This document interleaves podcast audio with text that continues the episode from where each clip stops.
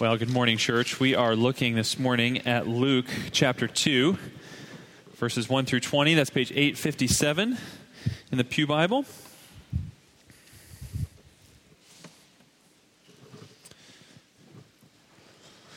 Luke chapter 2, verses 1 through 20.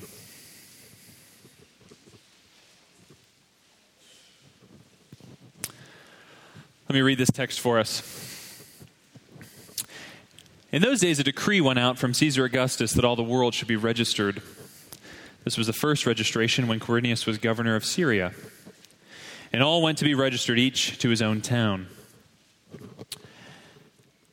And Joseph also went up from Galilee, from the town of Nazareth to Judea, to the city of David, which is called Bethlehem, because he was of the house and lineage of David, to be registered with Mary, his betrothed, who was with child. And while they were there, the time came for her to give birth. And she gave birth to her firstborn son, and wrapped him in swaddling cloths, and laid him in a manger, because there was no place for them in the inn. And in the same region there were shepherds out in the field, keeping watch over their flock by night. And an angel of the Lord appeared to them, and the glory of the Lord shone around them, and they were filled with great fear. And the angel said to them, Fear not. For behold, I bring you good news of great joy that will be for all the people. For unto you is born this day in the city of David a Savior who is Christ the Lord. And this will be a sign for you.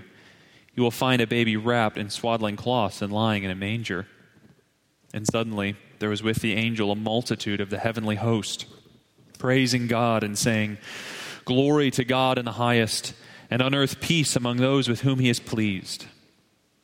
When the angels went away from them into heaven, the shepherds said to one another, Let us go over to Bethlehem and see this thing that has happened, which the Lord has made known to us. And they went with haste and found Mary and Joseph and the baby lying in a manger. And when they saw it, they made known the saying that had been told them concerning this child. And all who heard it wondered at what the shepherds told them. But Mary treasured up all these things, pondering them in her heart. And the shepherds returned, glorifying and praising God for all they had heard and seen as it had been told them. Let's pray together.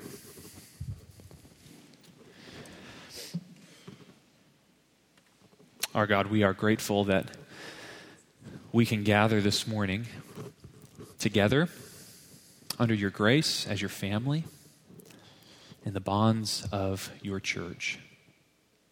And Lord, we thank you that it is your word that causes us to be that is your word that calls us into life and gives us spiritual strength. So, God, we pray that as we attend to your word this morning, you would indeed be speaking by your Holy Spirit to strengthen us, to open our eyes to see you and know you better. Lord, perhaps even for some of us here to realize and to see you for the first time. God, so we ask that by your Holy Spirit you would be at work among us, helping us to understand this text before us and to hear the message that you have for us today. We pray all this, Father, in the name of Jesus, our Savior. Amen. Uh, well, I don't know about you, but I think that the uh, Christmas season is almost inseparable from music. On the one hand, I think some of our best music is Christmas music. I don't know about you. Just think of Handel's Messiah. It's not too bad, right? Or some of our great carols that we sing this time of year. Some of our best music is Christmas music. On the other hand, uh, I think some of our worst music is Christmas music as a people, as a culture. I saw mommy kissing Santa Claus. Grandma got run over by a reindeer, which I think I heard every single day on the bus growing up in elementary school during the month of December. And my personal least favorite, the 80s classic do they know it's Christmas time? I mean, we could probably all sing it, right? Feed the world. Oh, I think I need to take a shower every time I hear that song. Anyway, whatever your favorite or least favorites might be, it does seem that Christmas time is almost inseparable from music. And that connection seems to have gone back to the very beginning. Uh, this Advent, we've been studying some of the earliest Christmas songs, as it were, uh, these songs that are found in the opening chapter of Luke's Gospel. Uh, two weeks ago, we studied Mary's song, sometimes known as the Magnificat. Last week, we looked at Zechariah's song, uh, sometimes known as the Benedictus. And this morning, we're focusing on the angel song, found here in chapter 2, verse 14. Glory to God in the highest, and on earth peace among those with whom he is pleased. Now, consider the context of this song. Jesus has literally just been born. The long awaited king has come. The turning point of history is taking place right here, right now. This is it. And suddenly, with these shepherds out in the field, we get a glimpse of what heaven itself is singing at this critical, world changing moment. A multitude of the heavenly host, we're told. Now, I don't know about you, but when I hear the word angel or heavenly host, the first thing that comes to mind isn't actually all that awe inspiring. Uh, how about you? I wonder what mental images come to mind when you think of angels. Uh, maybe a gentle faced woman from the Victorian era in a long white robe with a soft glow just sort of radiating all about her. Uh, someone that you might want to make you warm milk and put you to bed, not someone that's going to strike fear into your heart. But that's not actually the biblical image at all. This is a heavenly host, we're told. What is a host? A host, friends, is an army.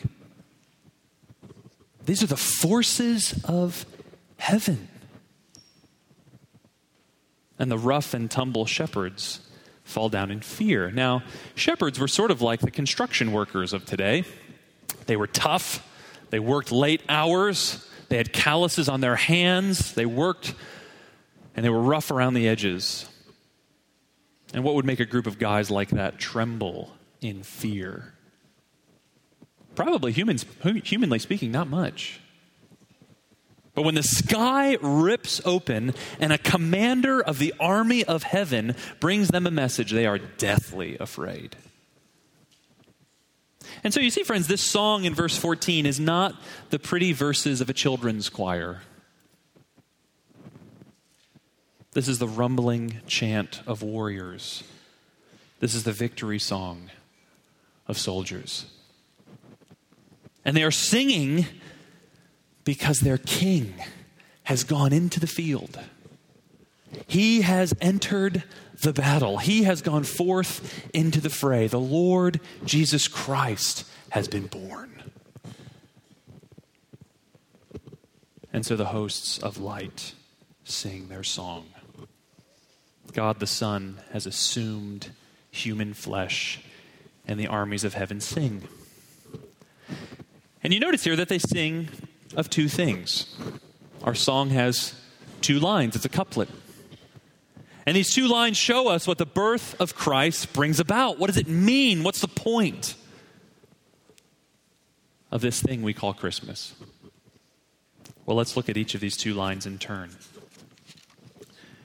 First, the birth of Jesus Christ brings about the glory of God. The birth of Jesus brings glory to God. Glory to God in the highest, they sing. Now, most commentators are agreed that this phrase, in the highest, is describing not the sort of quality of the glory, but actually it's a way of describing in exalted language the dwelling place of God. God dwells in the highest of heavens.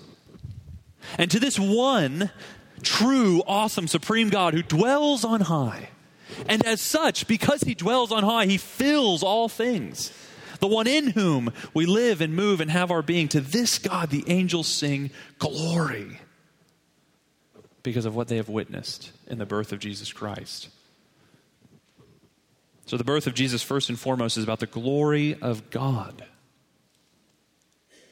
The supreme purpose, the point, the driving goal of Christmas, friends is to display God's manifold perfection, to show how great He is beyond all comparison. Well, how does the birth of Jesus bring glory to God? Consider some of the ways that we see that here in Luke chapter 2. First, the birth of Jesus shows us that God is faithful to his word. It's a display of God's faithfulness. Notice in verse 4 and in verse 11, we're told that Bethlehem, again and again, is the city of David. Luke doesn't want us to miss that fact. And with that phrase, Luke is reminding us of the fact that God long ago made a promise. A promise that one of David's sons would rule over Israel. A promise that this Davidic king would come from Bethlehem, from the city of David.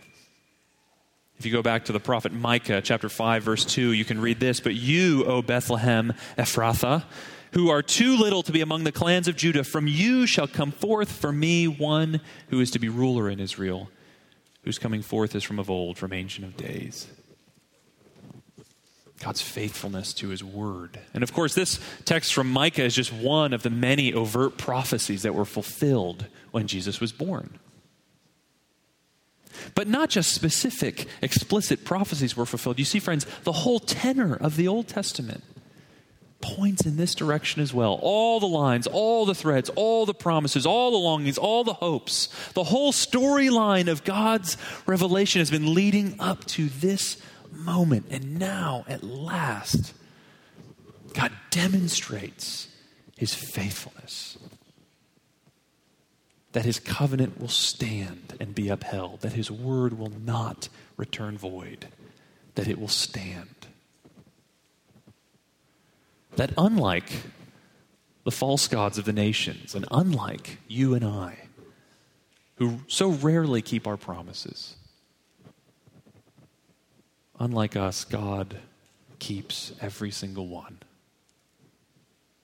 And so the birth of Jesus demonstrates God's faithfulness to his word. But the birth of Jesus displays God's glory because it also shows us God's providential control of his world. The first chapter begins with Caesar Augustus, the first and greatest Roman emperor. And what is Caesar doing here? He's issuing a decree. A decree that everyone in his empire should be registered, registered, no doubt, for the purposes of taxation. And here, what is Luke doing? Luke's connecting the story of Jesus to this broader history of the world, as if to say, in no uncertain terms, that what happened in Bethlehem, in that far flung corner of the Roman Empire, was an event of universal proportions. All of history was going to be changed because of the birth of Jesus. But notice this decree of Caesar, this imperial attempt to control and to quantify and subdue, this attempt of Rome to administer and even to dominate, this decree of Caesar, was ultimately subservient to the purposes of God Almighty. For through this decree, Joseph is led to return to his ancestral city and while there in the city of David, Mary gives birth to Jesus, and the promise is fulfilled. You see what Luke is showing us here? Caesar intends to control and to dominate. But God uses that same decree to bring forth at just the right time the Savior, the liberator, the one who frees us from all oppression.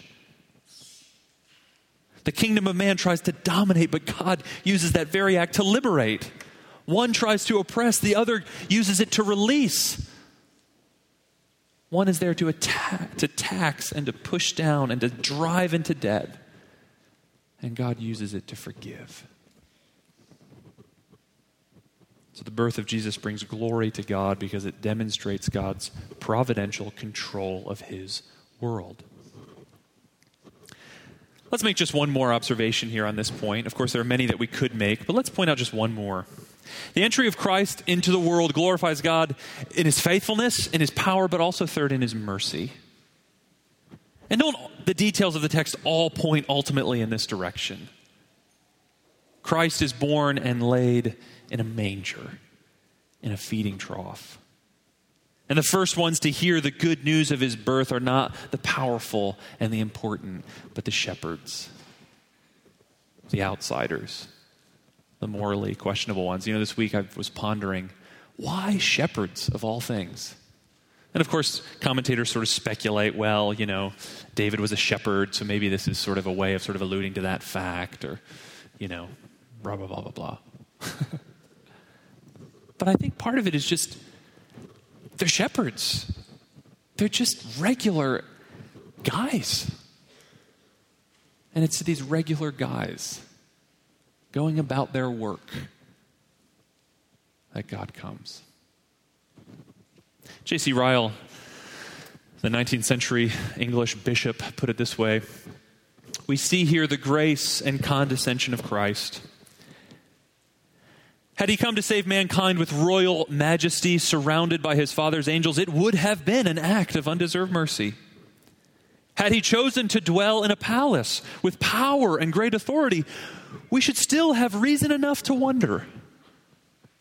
But to become poor, as the very poorest of mankind, and lowly as the very lowliest, this is a love that passeth knowledge. It is unspeakable and unsearchable. Friends, we praise those who give generously, don't we? When we hear of how much Bill and Melinda Gates give through their foundation every year, we're sort of shocked and we give them praise. When we hear of people giving their time and their careers to help people in developing nations and places of poverty and need, we praise them, and rightfully so. And yet, here with Christ, the magnitude of the self giving is unparalleled. For the Son of God, who existed in the eternal equality of the Godhead with the Father and with the Holy Spirit, did not cling to that equality, but made himself nothing and took the form of a servant, as Paul says in Philippians 2. Friends, this is nothing short of astounding to give that much, to go that low. Is that not the greatest display of mercy and love? And is this not all to God's glory? Glory to God in the highest. This is what the regiments of heaven sing. That's what the birth of Christ, that's what Christmas is all about. So, friends, how about us? Does Christmas take our eyes off of ourselves and our own hunger for our own glory and our own worth and our own praise, and does it redirect our eyes back to the glory of God? to God's great worth. Glory to God in the highest. I wonder, friends, have you considered that a great many of our problems arise personally, relationally, emotionally, because we spend so much time wanting people to make much of us, to think of us, to regard us. We spend so much time wanting people to praise us and make much of us rather than making much of God. But here, at last, is the chance to get off the hamster wheel of needing human approval, of living your life always at the mercy of what other people think of you. Put your eyes on Christ. See him there in the manger made low the glory of God in the flesh. Because, on the one hand, if you're honest, you break your promises and you let people down, but He is faithful to every word. And you aren't able to keep things under control. You don't have the power to control yourself, let alone other people and, and your circumstances. But here is one who is utterly in control of the entire world, of all of its history, and completely under His direction. And you, if you're honest, are not merciful and loving at all times. But look at Christ. Taking up human flesh, not for himself, but for you. Not for the insiders, but for the outsiders. Doing it not for the righteous, but for sinners. Take your eyes, friends, off of yourself and put them on him. That famous opening of the Westminster Shorter Catechism goes like this The chief end of man is to glorify God and enjoy Him forever. That's what you were created for. And that is your greatest good. And that is what Christmas is all about glory to God in the highest. But of course, we've fallen short of God's glory, haven't we? We are all guilty of failing to glorify God as we should. And if we pause and think about it, that's actually a massive problem. Think just for a moment. If I refuse to acknowledge the worth of something of little value, there's little problem with that, right? If I throw away a soda can rather than cashing it in for the deposit, I'm losing what? Five cents? Ten cents in Michigan or whatever it is? Not a big deal. Growing up, I always was like, man, I wish we could take these things to Michigan. We get twice as much for these things. But what if I refuse to acknowledge the worth of something of a little higher value? Say a valuable work of art. I visit a museum and push over a piece of priceless Renaissance sculpture, smashing it to pieces. Well, that carries a much greater cost and a much weightier penalty, doesn't it? I'm probably going to be fined a very large sum and probably not allowed back into any museum anytime soon. But what if I refuse to acknowledge the worth of something of even greater value? What about a human person, say? What if I were to neglect my children and refuse to give them the honor and support and care that they need and deserve? That would carry an even greater guilt, would it not? I wouldn't just be fined, I might be imprisoned. I might never be allowed to see them again. But what if, pushing a little further, I refuse to acknowledge the worth of something of infinite value? Would that not carry an eternal penalty? Would that guilt not be measureless? Would I not owe an infinite cost? And yet, friends, that is who God is the one of infinite worth and value to fall short in our glory of Him carries the supreme penalty. It is to put ourselves at enmity with the very source of our existence. And that is why we need to hear the second line of the angel's song. The birth of Christ brings glory to God, but second, it brings peace on earth. When we had incurred God's just judgment because we had rebelled against Him, refusing to glorify Him as God, God in mercy sent His Son to bring us peace. That is reconciliation, a right, healed relationship between us, sinners, and Him, God.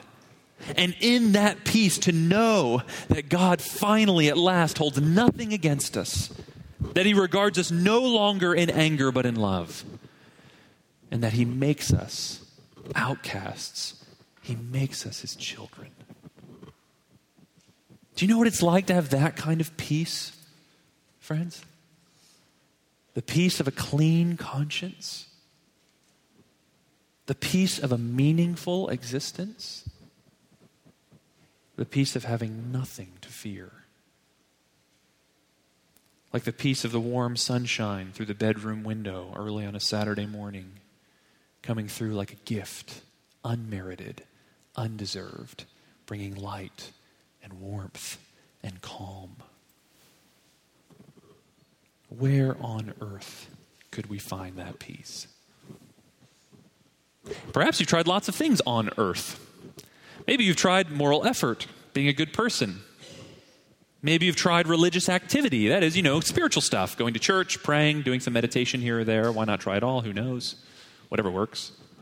Maybe you've tried different religions. Maybe you've tried getting rid of religion altogether. But for all that, nothing on earth has brought you peace with God. And yet, here the angels sing of peace on earth. Down here in the chaos and the enmity of our confused and rebellious human hearts, at last, they sing of peace.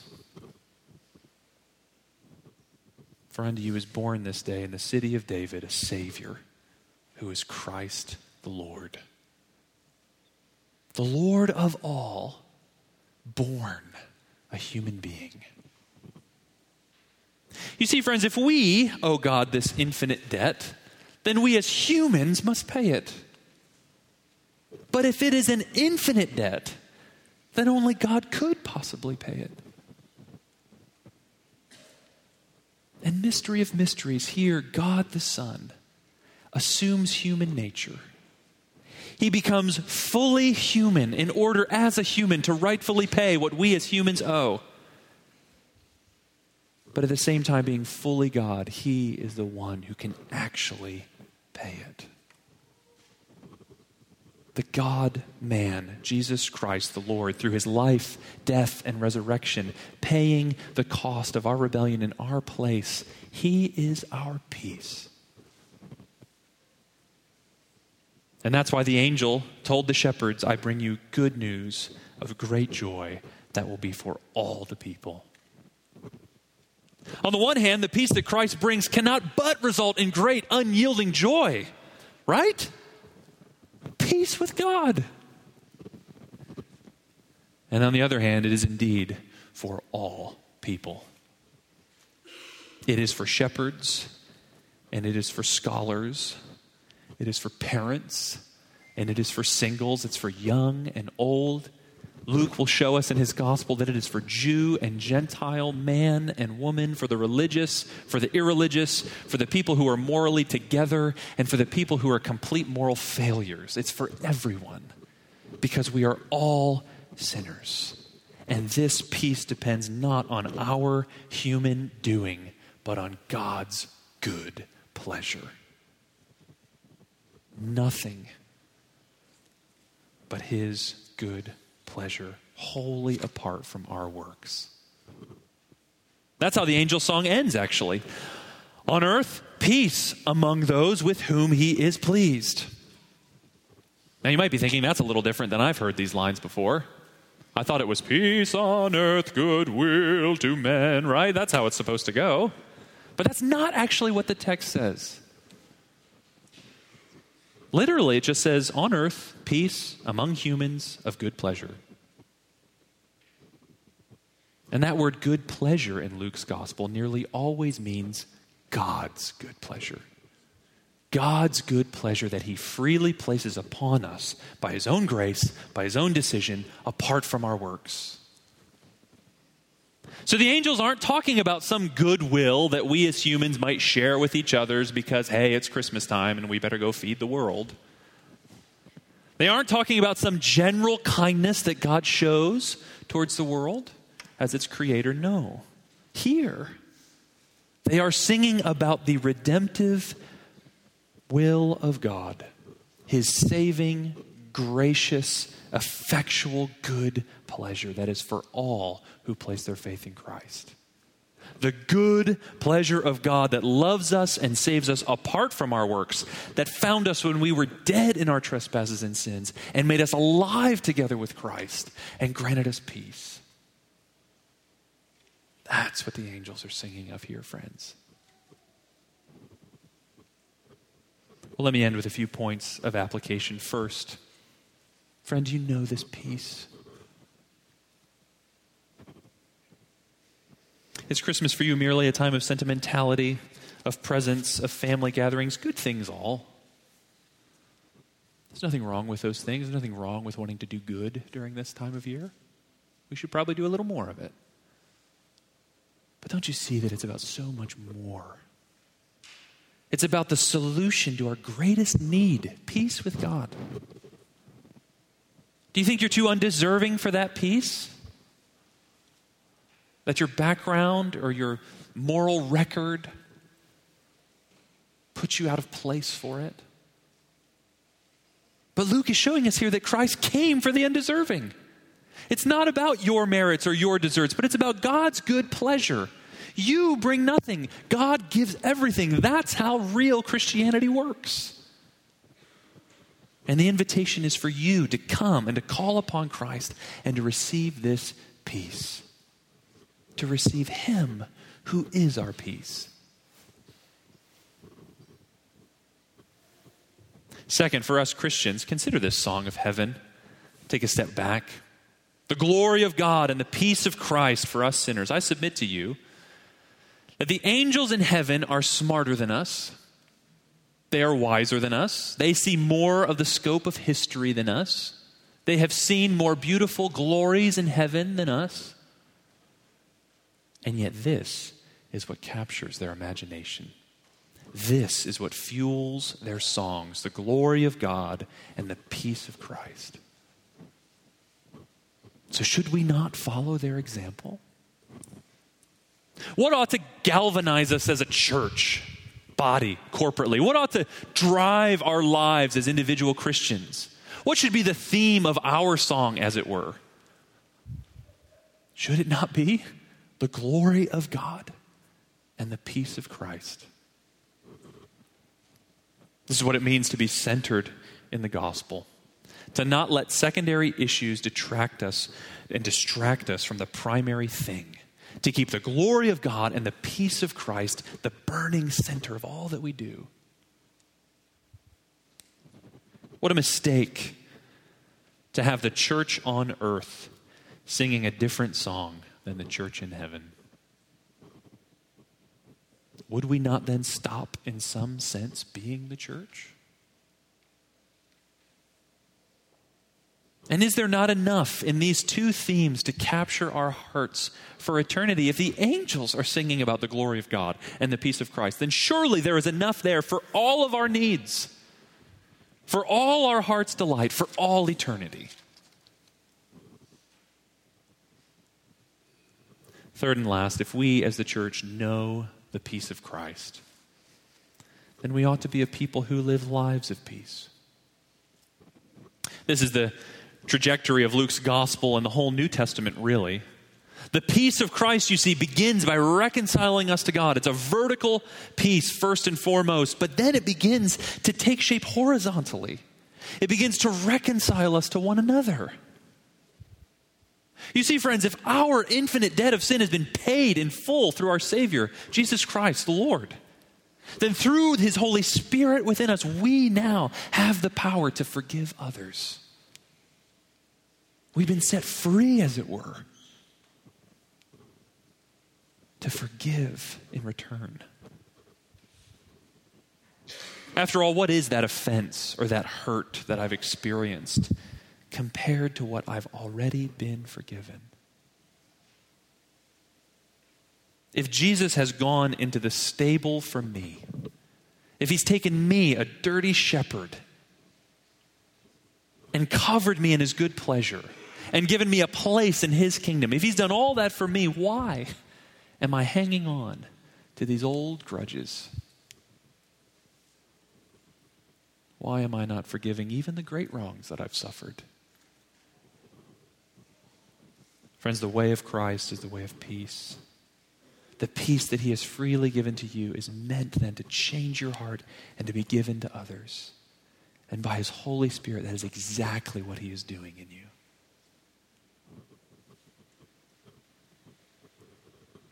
So, brothers and sisters, what song are we going to sing this Christmas? There are lots of good ones, there are lots of bad ones.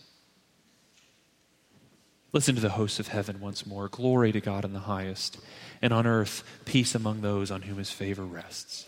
Glory to God, peace on earth. Let that be your song. Let's pray.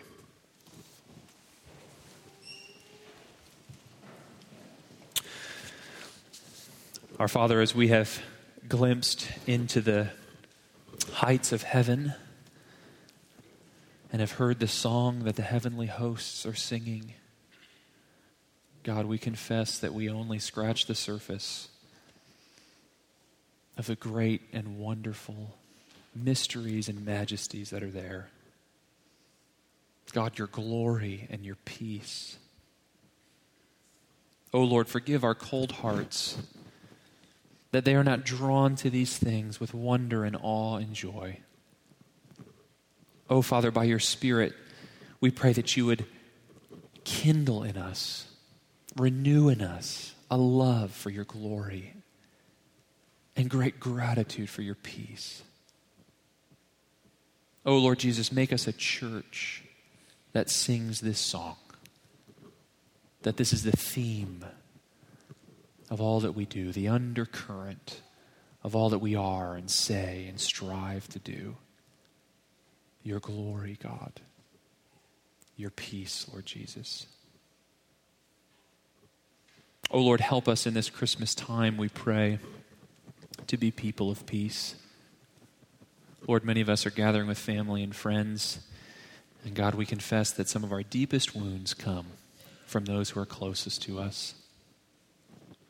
Father, we pray for a healing work in our souls, that the peace that you have given us would begin to mend and restore and strengthen and dignify us, so that we might then turn and extend peace and forgiveness, even to those who have wronged us.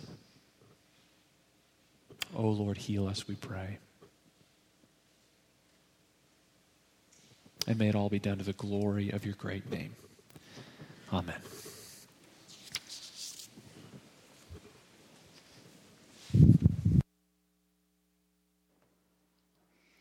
Please stand with us one more time as we sing.